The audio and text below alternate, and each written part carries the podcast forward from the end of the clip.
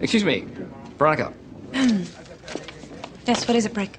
I would like to extend to you an invitation to the pants party. Excuse me?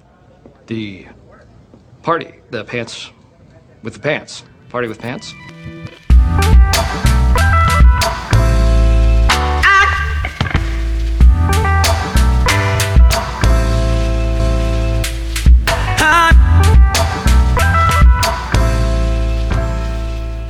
Hello and welcome to the Pants Party. My name is Max Brecky. Along with me today, we have Harrison Starr, aka Boilerhawk. Harrison, how are you doing? for uh, Saturday evening after a, a devastating Iowa loss. I'm doing all right, Max. How about you? Um, Cubs won today, Bears won today. Today was a good day. Yesterday, most certainly was not. So, we are going to do a podcast a little bit differently this week. Uh, Iowa doesn't have a game next week, so we don't need to preview anything. Where we will talk a little bit about the schedule moving forward, but we're going to talk a lot about this past game. We have a lot of stuff to say about the way that game went down. Uh, we're going to start with the negatives, so hopefully, um, if you don't want to hear anything negative about Iowa football right now, if you're not in a place where you can do that, turn this off. Wait until you are in a better spot. But we will dive into some positives. There was a lot of pos- There were some positives that we took away from this game, particularly on offense. Uh, but so we will talk negatives. We will talk some positives, and yeah, I think that this should be a really interesting discussion. This is more of a therapy session than anything for maybe both of us, maybe you guys too, listening to you know what we have to say, and maybe it'll just make you feel worse. I I don't really know, but we're gonna we're gonna do our best to kind of talk about what happened against Wisconsin and where things go from here. So Harrison, what do you uh you want to talk about play calling first because I think play calling is the thing everybody is most angry about. That or special teams. I think we should start with uh let's start with play calling.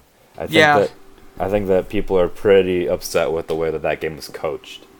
Yeah, I think play calling's the place to start um, because really, you you look at the two teams and the two coaching staffs, and Paul Chryst, I think if he's coaching this Iowa team, I I think Iowa wins that game going away.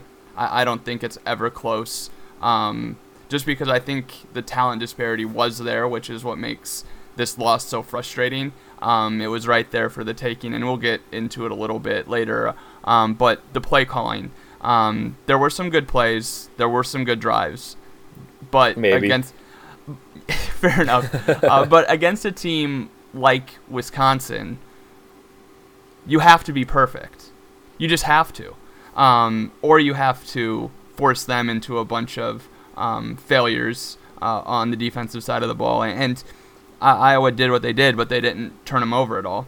Uh, and really, kind of the the two concerns I had in terms of uh, play calling was red zone offense, and half of the plays went for zero yards or negative yards inside the red zone.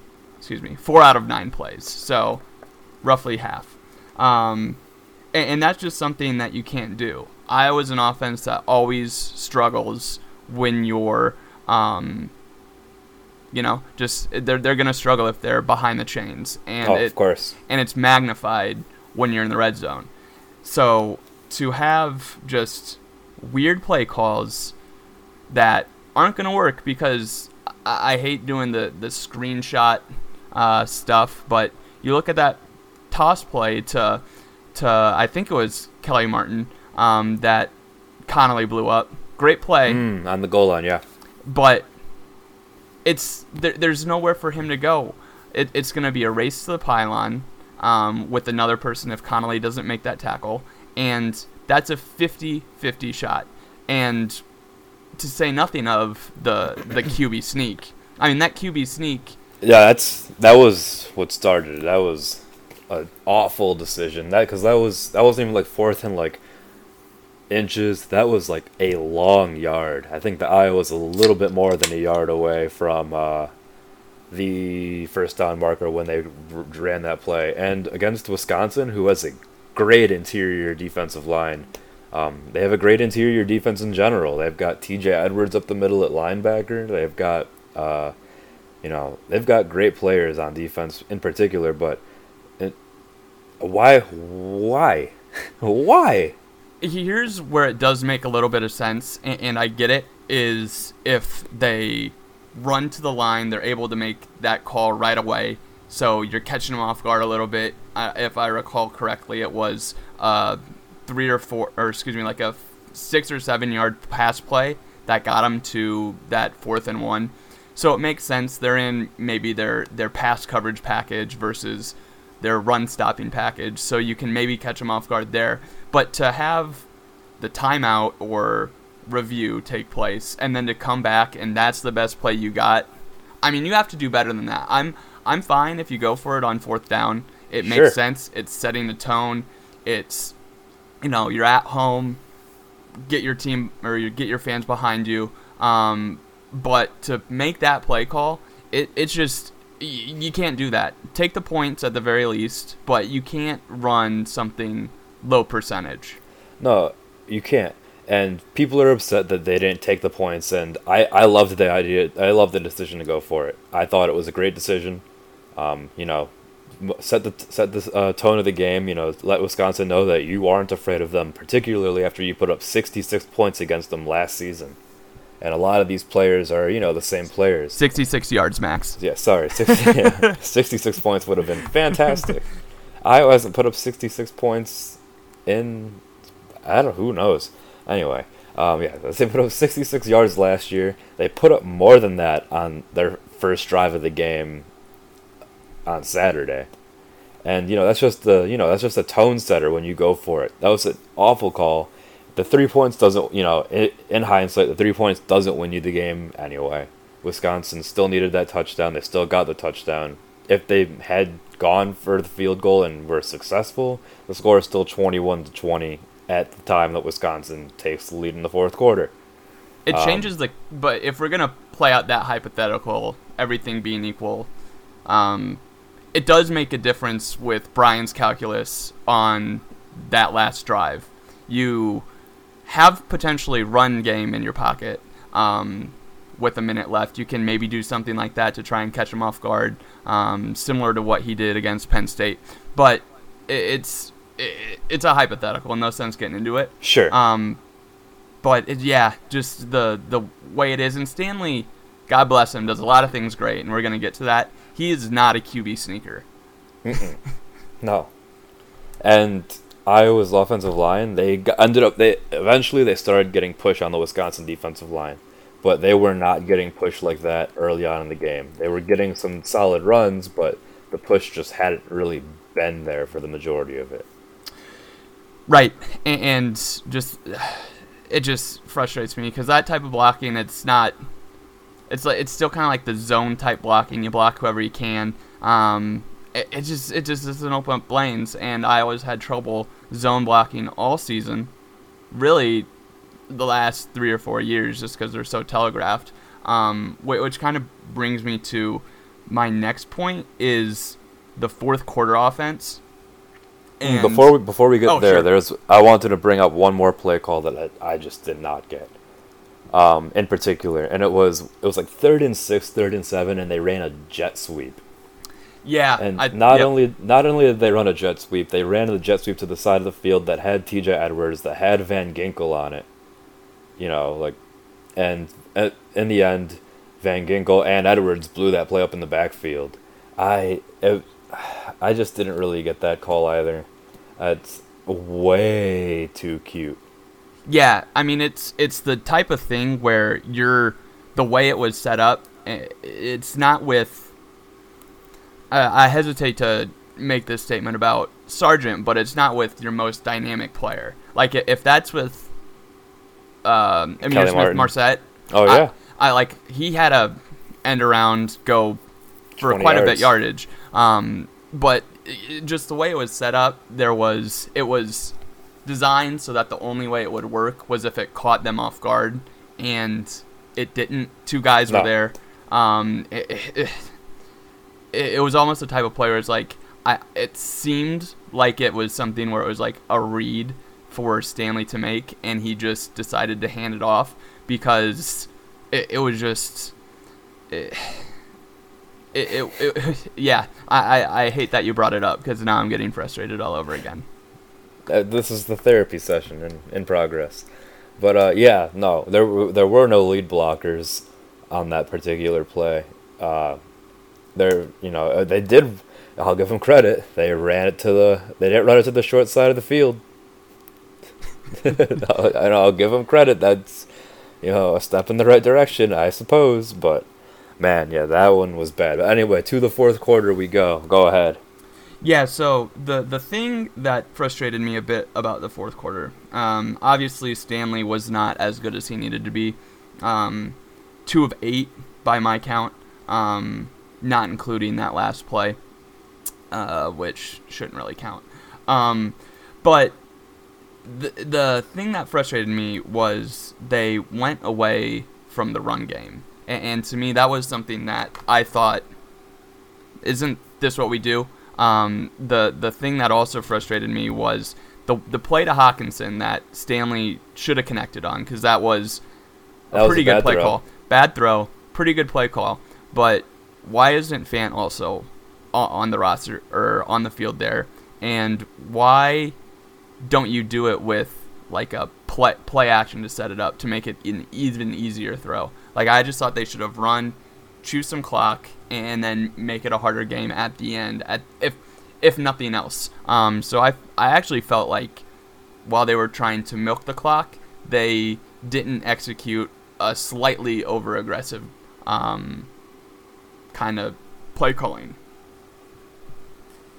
No, I completely agree. That was a it was a fine play call, the that play, but you know it's uh, mm, One the, oth- the the other one that bugged me, the other one that bugged me was Kelly Martin had a six yard run, something like up the middle between the guards, and then they immediately go to the outside zone.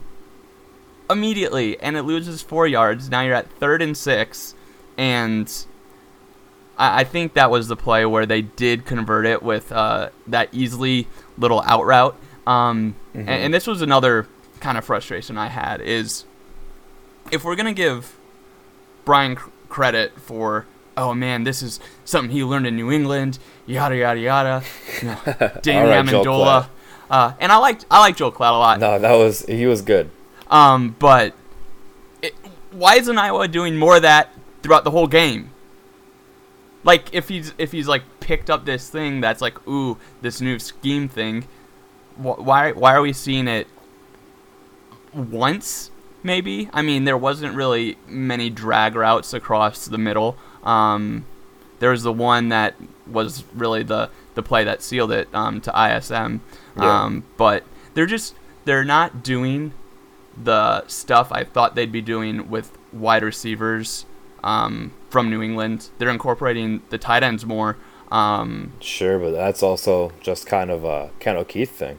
yeah, yeah. That's- So it's eh, I uh, I see them doing some different stuff. Uh, Hockenson was lining up in the slot a bit. Fant was out wide a couple times, especially around the goal line. I think they're doing some cool stuff there, but sometimes it's just too cute. You know? It's it's often incredibly cute, and it's not even like he called a fine game. Like I won't say he called a good game. Like he called in general a fine game. He called like there were some real questionable things he did. That fourth and one, that jet sweep on third and medium to third and long. He ran. He called the exact same run play twice in a row because it worked the first time. Like, you know, he just you know, he when they needed it, when they needed a good play call, they didn't get one. And for that reason and that reason alone, you know, I can't say that he called a particularly good game. Because you can call, you know, anything from the in between the 20s, you could call just about anything and it'll be fine, you know, unless you're just being an idiot. Like and like a real bad play caller, but like you can't like once you get into the red zone or when you're, you know, inside your own 20, that's when you need to come up with some, you know, better play call so that you can get, you know, momentum moving or you can finish that drive off. And when they needed him to, they generally didn't. You know, that Fant uh, you know that one drive aside where Fant caught the short touchdown pass. Yeah, um, yeah, that was really the only drive they put together. Um, with I guess the the field goal drive that ended on the end around, and, and really this is kind of the I think it was something that uh, Vint wrote um, a while ago, but this is the cognitive dissidence that you have as an Iowa fan is we praise the bend but don't break defense for Yeah. just yielding yards and yards and yards, but limiting points. And that's fine. That makes sense because the point is to have more points than the other team at the end of the game. That's I mean, that's crazy, right? me. Um, but but on the opposite side is Iowa also builds an offense that requires perfect execution. So you're forcing defensively, you're forcing the offense you're going against to execute as well as they can for as long as they can. And on offense, you're doing the exact same thing. You're building an offense around executing 10 to 12 yard drives or 12 play drives. And it's just, it's tough because, like, we like Kirk. This method works for uh, a lot of teams when you go against them. It brings you, uh, it closes the gap for superior athletics. Ath- teams with superior athleticism, like Penn State, like Michigan. But Mhm. when it's a team where you're mano a mano and they're better at that game than you, you got to find other ways to do it. Um, and really, it, was frustrating because that first half was horrible play calling. They got seven points by sheer brilliance of Nate Stanley Yeah, on that was- deep throw. and- that was yeah. incredible. The way he but- directed traffic and everything, that was beautiful. but there's only there's there's only so many times that Iowa can do that, and, and uh, Nate Stanley made everyone he saved everyone that first half because my fear after Wisconsin went down and scored was that it was going to be like a 21 point game at half, and, and the worst version of um, that game that we saw uh, last year, where it's 38 to 14, but uh, you know the the 14 is uh, about as sad as it gets with two defensive touchdowns. Yeah, and you brought up that people are, you know, they talk about the bend don't break and they praise it. Like every, I've I've seen a lot of people say Iowa drove the ball in Wisconsin. They looked amazing. They played better, and for the most part, they did. They looked better than Wisconsin for the majority of the game. They looked more talented than Wisconsin.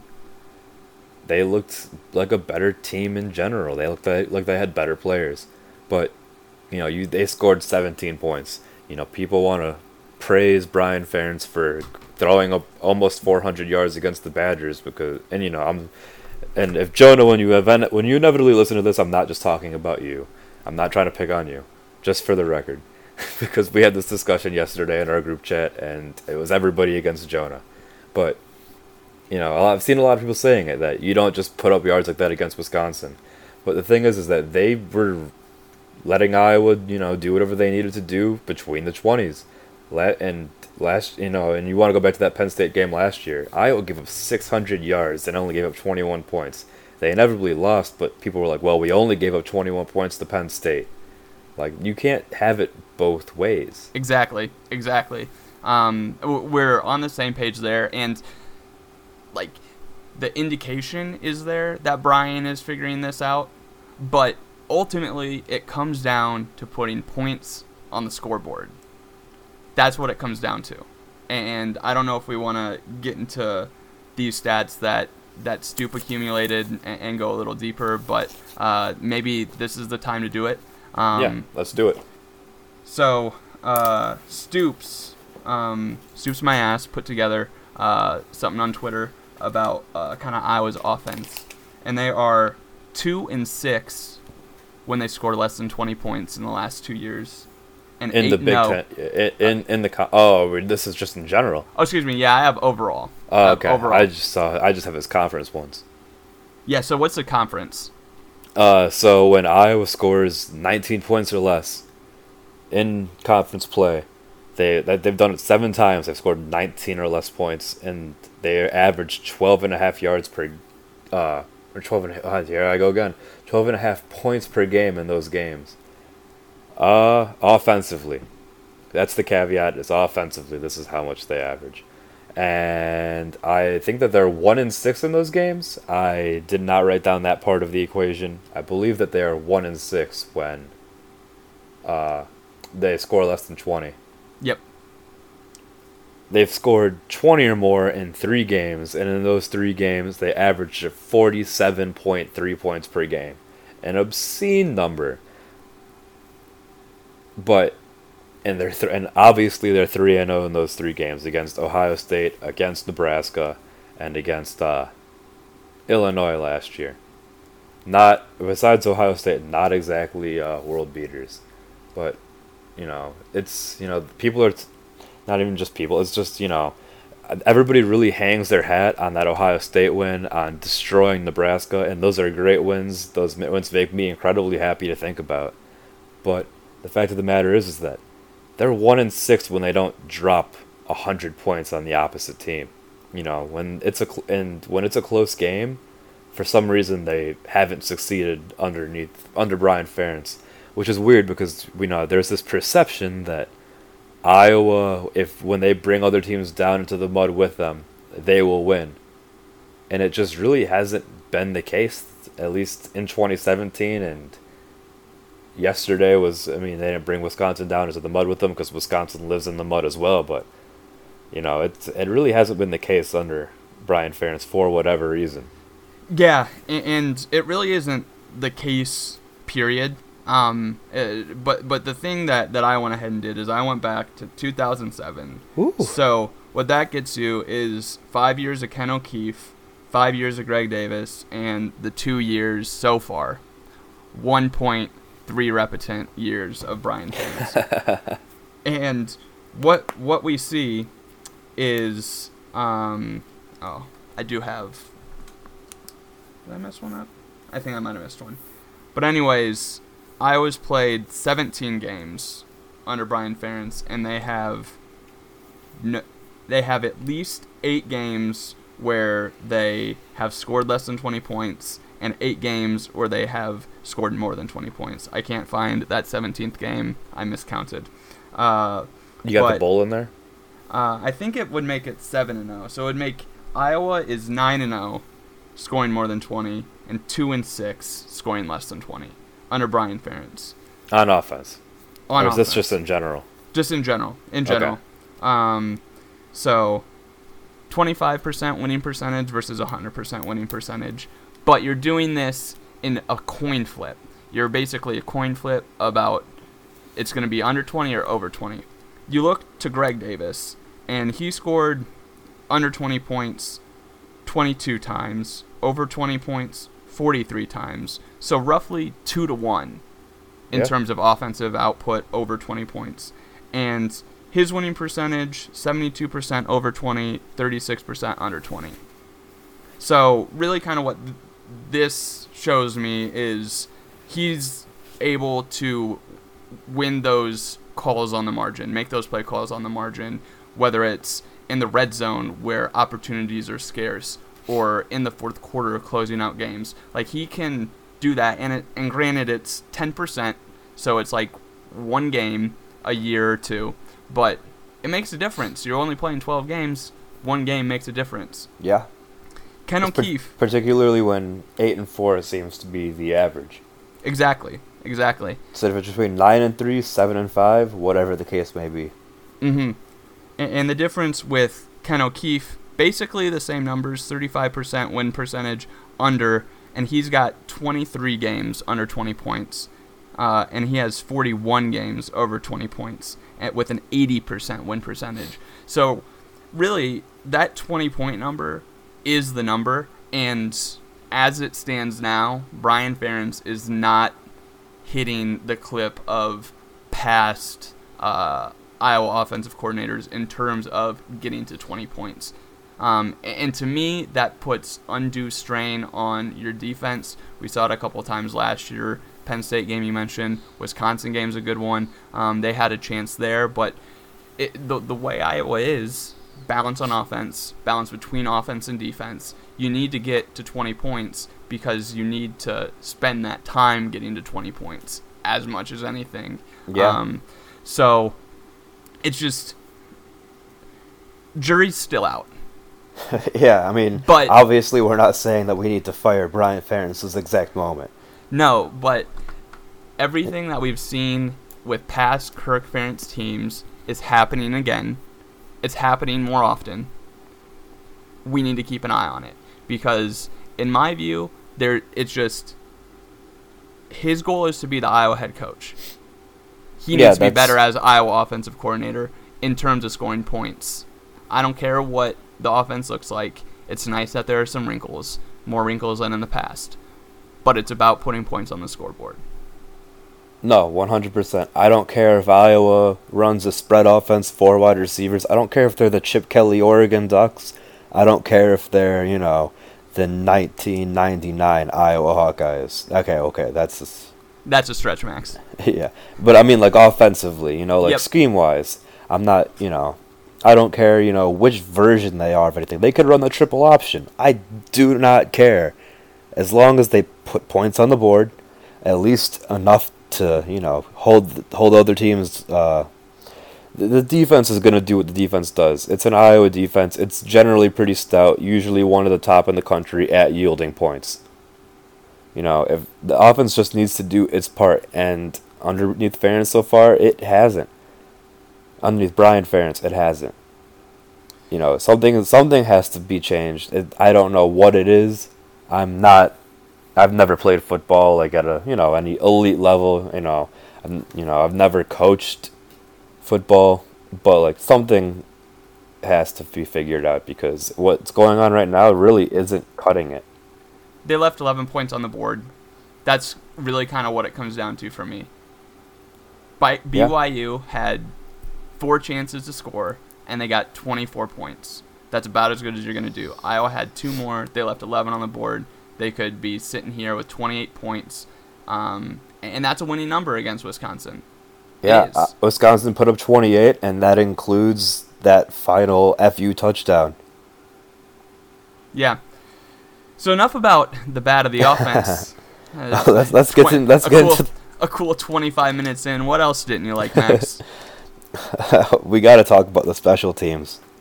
yeah. Um, and this will be a lot shorter. There isn't a whole lot more to say about it, but the special teams, and I know that when I texted you last night, you said don't bring it up. The special teams are as worse, uh, are as bad as I've seen them since 2012 when they blew those late games because of special teams miscues. And I don't need to talk about 2012 anymore, except for to say that was Lester Erb's last year in Iowa City, and he was the special teams coordinator. I'm not saying that this is. I'm definitely not saying that this is going to be LeVar Woods' last year in Iowa City. I'm just saying that this is as bad as I've seen him since somebody's last year before they were before they, you know, left, quote unquote. Yeah, and, and really, uh, I I do agree. I think it does come down to coaching, um, because what happened to Sean Byer, I Inexcusable. it's inexcusable, but there's plenty of blame to go around on that. I, Sure. I I never understand, and this is not exclusive to Iowa. I do not understand why when a ball is on the ground as a punt return unit, people flock to the ball. Why is it a mosquito lamp? Because only bad things are going to happen if you're on the return team running towards a ball on the ground. Only bad things happen. Why does that happen? I just don't get it. And, and to your point, I, I have not been in those special teams meetings. I know it's not going to be fun for them this week, Mm-mm. but I, I just don't know. I just don't know. I, I you know, and, and to your point, it's almost like it being under one roof, um, one throat to choke, as they say. Uh, I heard that this week at work and uh, had to use it here.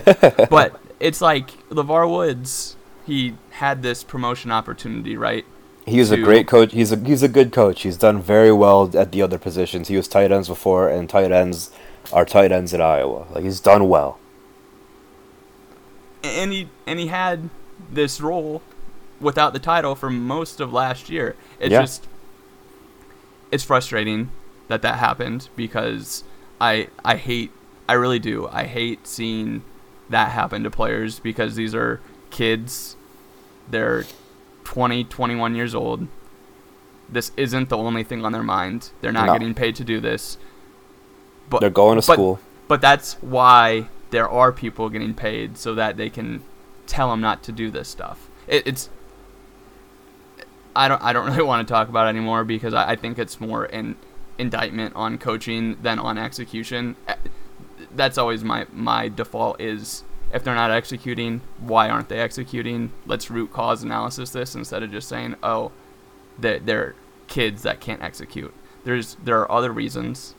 I just it sucks to see happen and Wisconsin had four plays of 20 yards or more. And what happened on special teams was the equivalent of two more 20 yard plays. That Yeah. one that was fielded at the 10, that was a 37 yard play. That was the biggest play that they had all all game and it completely flipped the dynamic. Um, because I, I- think it was a three and out that they had, um, or a six and out. But yeah, turnovers, turnovers will kill you, and, and that's what happened in this series the last few years. Is turnovers by the better team have allowed the worst team to stay in the game for longer than they should have, and Yeah. in 2015, Iowa was on the right side of that. You know, they they they forced some turnovers, no doubt. Um, 2016, Desmond they King won. forced eight of them. Yep, Desmond King had uh uh or excuse me, 2016. It was an ugly game, but Wisconsin let Iowa hang around. They had a chance in theory at the end, and 2017, Josh Jackson he put the only points on the board. They were up or within three points in the third quarter. People forget that. Um, so you can't let a team worse than you hang around via turnovers, and that's why this game is so frustrating. Yeah. And just to wrap up special teams from my end, I think it's a little bit of both. I think it was coaching, but I also think that after uh, Groeneweg fumbled that ball on that return, I do think that he did get the yips a little bit. That fair catch at the three yard line was bad, but I think that at that point he's just like, I'm just gonna catch the ball. I'm gonna fair catch it, you know, with, and completely forgot where he was on the field. And then after that, you got it. You know, I don't know if, he was yelling anything. You couldn't pick it up on you know the camera mics if or you know the field mics if it was being yelled, but did not sound like anything was being yelled to let Bayer or anybody else know that or to get away from the ball. And a lot of players kept getting closer to the ball, and they realized afterwards they're like, ah, well, I'm gonna run. And then it still looked like nobody was yelling anything because Bayer was standing there blocking the entire way to the ball.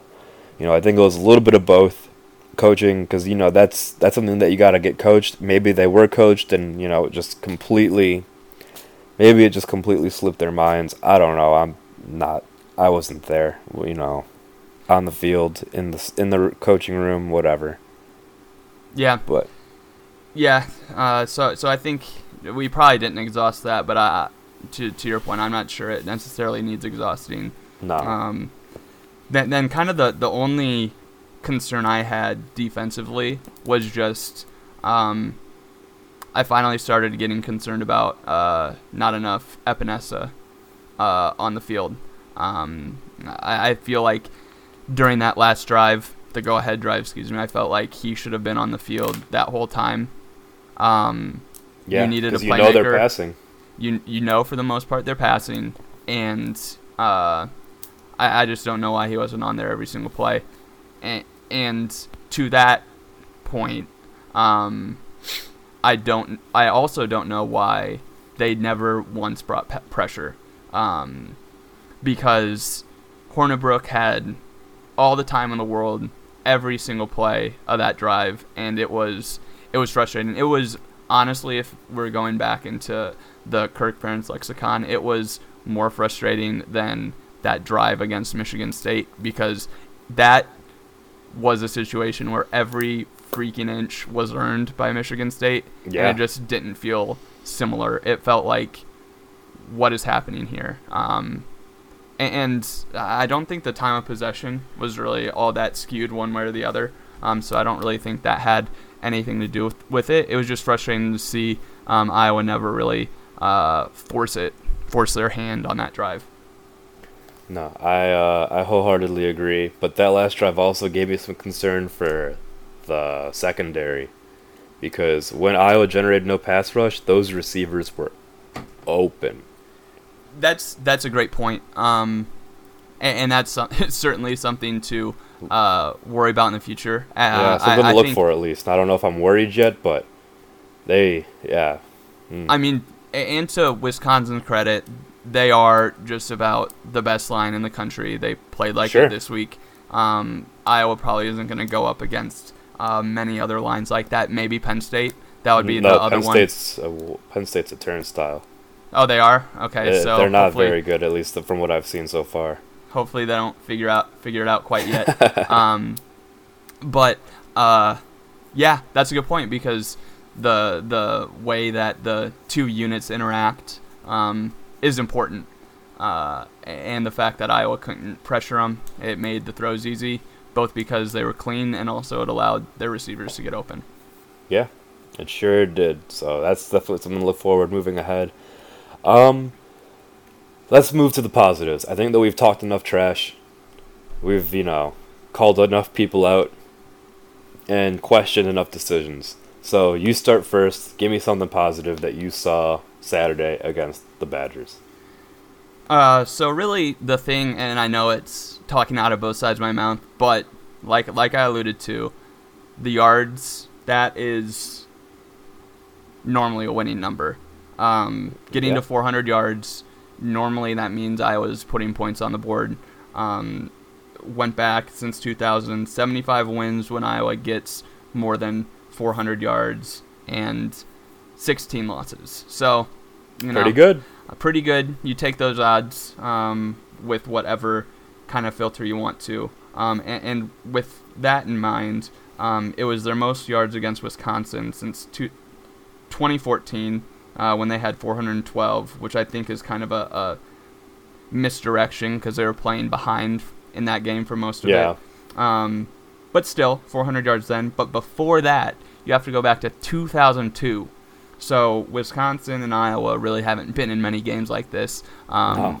and, and it really kind of shows just how great that 2010 game was because there really weren't many yards to be had, but they were um, scoring a lot.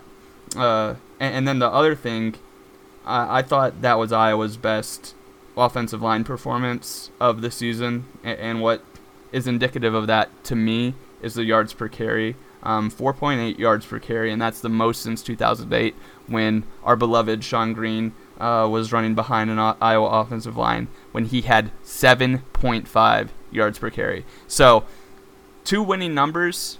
It sucks that Iowa came out on the other end of uh, the game, but offensively, this is why there's, you know, we, we ran ourselves up to the ledge. This is the talking down of it. We're seeing stuff that we haven't necessarily seen from Iowa uh, in the past against Wisconsin. Um, but we need to see it on the scoreboard. Yeah. Um, yeah, and I, I completely agree with the you know with the running game. At least the running game was mostly spectacular. Uh, Kelly Martin ran 14 times for 72 yards. That's 5.1 yards per carry. Young six for 34. I don't know why they didn't utilize him more because he was eating on the ground. 5.7 yards per carry. Uh, yeah, so you know 20 times for 106 yards between those two. That's I would take that any day. You know, and to your point earlier, they should have probably run the ball a little bit more like that, because Wisconsin was having a very difficult time stopping those two uh, those two fellas. And uh, something else I wanted to bring up was Nate Stanley. Like you know, he, we talked about how his fourth quarter wasn't very good, but in the third quarter, at one point, I looked up his statistics because I, in the third quarter, I did not feel like Wisconsin could stop him either towards the end of that, he was 11 of 14 for 201 yards and two touchdowns at one point. Ended 14 of 23, 256, two touchdowns, that final pick. But, you know, that's still pretty good. You know, if you would have told me before the game that he would have been 14 of 23 for over 250 and two touchdowns, I would have thought Iowa would have won. Yeah, yeah. Um, I think that's almost the perfect stat line for him. Um, right at sixty percent. Uh, I mean the the yards are really remarkable given that to see 11.1 yards per attempt. Uh, you know, I, I, I pondered last night. Hopefully, Iowa isn't filling two tight end spots this time next year because Hockenson showed a ton. I feel like last night, just in terms of um, his route running, getting open, coming down with contested balls. He only had three catches, um, but they, they were three freaking important catches. So um, I, I think that you know th- there's a lot to like um, from the passing offense, and to it just it, it stinks that it you know it executes sometimes and it doesn't execute others. Now, you know that's just the way it is, right? But uh, I think you're seeing a lot of what um, Stanley brings to the table. The easily completion, like I think that's something that you know he saw. He went to the Brady Ross catch. That was you know that was a great bit of play calling. Um, those two plays where he went to Ross and then uh, Fant's second touchdown, and, and really the thing I loved, even though it ended up about as bad as it could have, was that final pick to um, Smith Marsette. You know, he saw the read, he knew that heat was coming, and he got the ball out quickly to Smith Marsette. Um, it, it was a An completely fire pass. rocket. Um, yeah. uh, you, you really can't do that. He's going to have to learn how to get the ball out quicker without throwing it that hard. Um, but he made the right read. He went there. Um, I, he might have even checked into it. So uh, I, there's a lot to like from this guy. It just it's I just feel bad that he couldn't get one um, because it felt like Iowa was the more talented team. But that's how it goes sometimes, you know. Yeah, uh, that is certainly how it goes. Uh, and then you brought this up before we started. They got the ball around to just about everybody, and that's a real promising thing that Stanley trusts all of his receivers uh, like that. Yeah. You know, Hockenson three catches, ISM three, Fant three. Probably should have had about a dozen, but well, that's beside the point. Brandon Smith two, easily won. Ross, Ivory, Martin, both won. Uh, I'm seeing that Mekhi Sargent had zero receptions for one yard, and Nate Stanley had zero receptions for negative 13 yards. I I think that's what happens Magic. on that that last play. They actually attribute all of the passing yardage to each Ah. player uh, or receiving yardage. So, yeah, wild statistics there from uh, that circus show at the end. Yeah, I forgot about those. Uh, but um, yeah, I know. So I liked I liked seeing them, you know, move the ball around. I liked them, you know, kind of keep you kept Wisconsin on their toes. Uh, you know, Wisconsin couldn't just key in on one particular player. They couldn't key in on Fant, uh, ISM, Hockenson. You know, for better or for worse, I guess, because we are still talking about how maybe Fant and Hockenson should have had more targets. Yeah. Um, uh, another positive. Um, Ooh, we're we're we're pretty happy people now. Yeah, uh, one penalty, five yards. I That- mean, that, yeah. that's something that we, we've said it before regarding turnovers. You can't shoot yourself in the foot against Wisconsin, and really, um, they didn't on offense or defense. Um, I think that's a, a pretty pretty impressive thing. Um, certainly something that, as I kind of go through this box score, it was something that we didn't have on the docket, but um, very impressive to see that number. Yeah, you were you said earlier that Iowa needs to stay on schedule in order to be successful on offense, and not committing penalties is exactly how you do that. And last, it's a real promising thing after last week against UNI, because against UNI, they uh, I don't remember exactly how many, but it felt as though there were some pretty costly penalties that were, you know, kind of mixed in there. Yeah, and th- those are things that you can overcome against lesser competition. Um, but it's a step up. Um, you know, it, it, it's it's uh, they showed a lot. Um, it just stinks that they couldn't come through because I feel I feel bad for them because it it was a winning performance outside of maybe a handful of plays. Um, but that's just how it goes, and and, and I, I, I I think there is a lot of good to take from it. It's just against teams like Wisconsin. I've said it a dozen times. It feels like you need to be perfect, and Yeah. and uh, they just weren't. Yep, they sure weren't. All right, one more thing. I'm going to switch to the opposite side of the ball real quick for one positive. Yes. Amani Hooker, Oh my goodness. huge plays in this game. You know, he had, uh, I believe he had one big tackle. Uh, I think he had a tackle for loss that was pretty big. I don't recall for sure. Definitely broke up a pass that was going to be caught by, uh, I forget even who at this point, but he got in there late, hit the guy as he was catching it, jarred it loose. You know, huge play by Hooker. Um, and he was great. You know, he was the one defensive player uh, besides Epenesa that I like really noticed on the field in a positive way. Well, when Stone was on there, um, Stone had a good play early in he, the game he too. He had a good early play. He kept Iowa. Um, you know, he kept it close. Kept it that single touchdown game with uh, that pass breakup. Um, I, I think the the ball hawking skills, or at least the the reaction skills, are there um, for some of these guys. Um, uh, especially like you said, Hooker and um, and Stone. I, I really like the the safeties Iowa's got. Yeah, no, one hundred percent. And Gervas, Gervais, uh, Gervas, uh, he wasn't bad either. I didn't notice him. That's exactly what you want from your uh, from your safeties, I think, uh, unless they're making huge plays. Yeah, I mean that this is kind of the conversation we had about Nick Niemann last last week, and it feels like that's kind of just how it is. Is if you're not hearing uh, anyone's name called on defense, it's uh, normally a good thing and not a bad thing. So, Yeah. uh, you know, um, I, I think defensively Iowa did what they needed to do. You know, on the flip side, you know they bend didn't break, um, put out a couple fires. Um, but yeah, it just you know, just, I'm gonna. I, I hate it because I, I normally flush these games pretty well. Um, but I'm gonna be thinking about this one for a while because just the way Yeah. it, it sets Iowa up for Big Ten season.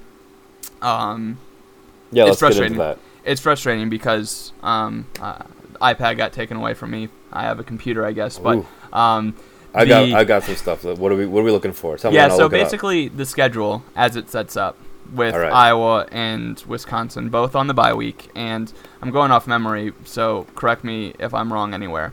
Um, but really, they have almost identical schedules. Um, pretty much. the wash is between Maryland, Indiana for Iowa, and um, Michigan, Rutgers. Michigan, Rutgers for Wisconsin. And the thing there is what Iowa needs to do is basically have a perfect schedule against essentially the same schedule as Wisconsin and because Wisconsin, they both yeah. play out play at State College. So Iowa's going to need to go in there. I think they play after or maybe they play before Wis- Wisconsin's the 10th of November. Iowa, October 27th. Okay, so that doesn't that doesn't work out like I thought it might. Um, but they need to play the exact same schedule and be perfect. Mhm. And really, to me, that's what was lost with last night. Iowa can still have a really good season. They can still win the division. They can still win the division. Technically. Technically, mathematically possible. But After one game. And After there's, one uh, game. And there's nine more. Big if true, man. Uh, but it's just frustrating because you know the the margin for error is gone. Um, if this team had hopes of getting any further, I think this has probably sealed it for in that regard for getting the playoff. Um, but to me, that's really kind of the big thing is just the margin for error is gone. Um, and the plus side is that this isn't as good of a Wisconsin team as possible Yeah. as in the past, recent past, I would say they're the worst team Iowa's played since that 2014 game. I would say, um, but the margin for error is gone, and it- the the easiest way to build that edge is by beating them, and they couldn't do it, and that's you know, they're they're a championship football team. They've they've won them in the past four or five years, if not a little longer, um, and it's it's just frustrating. Like that to to me, that's why this game stings so much. Is just the the opportunity is just gone. Um, so it's uh, it's not necessarily gone, but it's uh it's, not in Iowa's hands anymore. yeah. It's uh we no longer control our own destiny.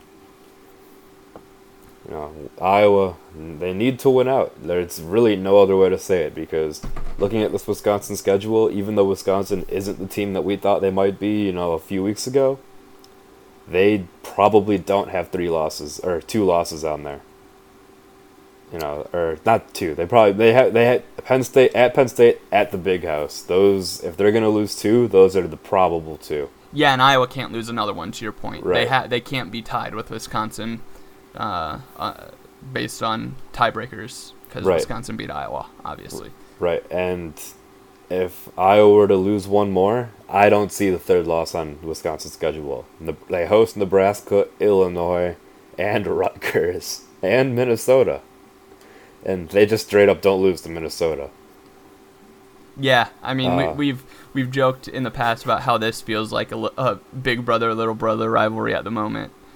Not compared to Wisconsin Minnesota, so there's there's we're- another positive. We're at least competitive there, and they respect that, uh, from what I've gathered talking to some Wisconsin fans. But I mean, the only losses that they have maybe on the schedule, they travel to Evanston, uh, At Purdue. Wall, and they traveled to Purdue.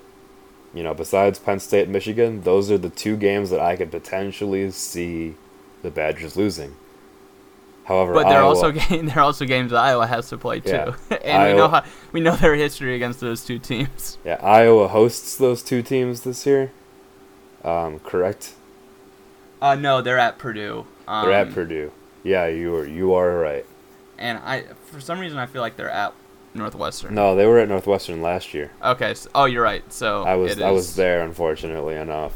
Ah, beautiful. Yeah, that high school. It's at stadium. Indiana that they're at. So. yep, that's um, correct. So yeah, it's just this is really kind of the the point that Ben really made all off season is if you're a championship team, you win these championship type games, and they didn't, and it just, uh, it's yeah, that's what that's why I'm deflated. It's just like there's a there's just the the opportunity isn't in Iowa's hands anymore. Um, but we s- saw wh- the type of team they can be for flashes last night. Um, but it didn't last long enough, that's for sure. Yeah, they sure didn't. Um, all right, so before we end this conversation, just to ask, so moving forward, what do you think Iowa does?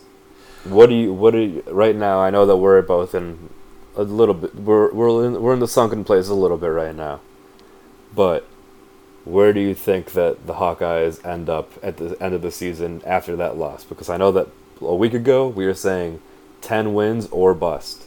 I, I still think 10 wins or bust is the right way to look at it. Um, because, you know, you look at 10 wins and it's like, okay, so if they're going to win 10 games, that means they're going to lose two. Penn State's the one you chalk up to being a loss, and Wisconsin's the one you chalk up to being That's a what loss. you would assume, probably, yeah. Yeah, so like it's really it's really you're on you're still on schedule for that. Um so so I, I would think um I, I still think that you, you look at the team that Iowa put out there against Wisconsin, um, and, and that's a ten win team to to me with this schedule. Um, you know, Purdue showed some stuff. Uh, Indiana has shown a little bit. Maryland seems a little more moribund. Nebraska, if we want to talk about them for uh, five minutes and their beef with uh, um, Wendy's, pun intended, uh, we can go ahead and uh, do that. But uh, there's still, you know, what seven more wins on this on this schedule for Iowa. So go out and get them. Yeah, I mean there are seven winnable. Ga- there are there are eight winnable games. Penn State was Yeah. losing to the Illini in the third quarter. They ended up winning by about thirty nine, I think it was. But they were losing to Illinois in the third quarter. So you know, it's they haven't been world beaters this year so far. They almost lost to Appalachian State. Yeah, yeah. I, Iowa home. can, they, they can do that. They can go into state college and, and win, but they've they've not been good against Penn State lately. Um, that that's maybe putting things a little bit lightly, uh, especially considering two years ago. Um, Mm. so uh, ho- hopefully they still remember that. Uh, I, I I I still think though that this can be a really good year, and like you said, we're a little bit in the sunken place. Um, but they can rebound. I, I I trust them to not take this loss too hard. That is just Kirk's nature. Um, so hopefully they're able to go out there and uh, give PJ Fleck a, uh, a figurative, maybe literal wedgie. Uh, you never know. Brian's uh, on the field this year, so uh, it just kind of stinks that that game's two weeks away. Yeah, it's it'll be a long two weeks for sure after this one. Uh, so yeah, I'm honestly after talking about it, I feel a little bit better. Yeah, I definitely feel better. Um, like you said, it was a therapy session uh, at 55 minutes. Our, our hours about to run out, so uh, don't want don't want to have to pay a little more for for that, uh, Doctor Brecky. Um, but uh, yeah, I, I feel better. Um, I, I- I do I do still think that there's a, a good season to be had. Um, it's just it, it stinks last night. It just does. Yeah, it sure does. All right, so I will leave us with one more note. I just got a notification from Twitter. Somebody tweeted at us um, about our uh, post game article, and they sent me three straight tweets. But one of them said there were some poor plays, but special teams coach Chris White needs to find a new job after that game. Yeah, Chris White, find a new job. I just saw that when, I was getting uh, back on the iPad so I could look up the, that schedule, and I found that absolutely funny. I hope that he listens to this because uh, LeVar Woods is the special teams coach, bud. Uh, all right. So on that note, for Harrison Star, I'm Max Brecky. Go Hawks. Go Hawks in two weeks.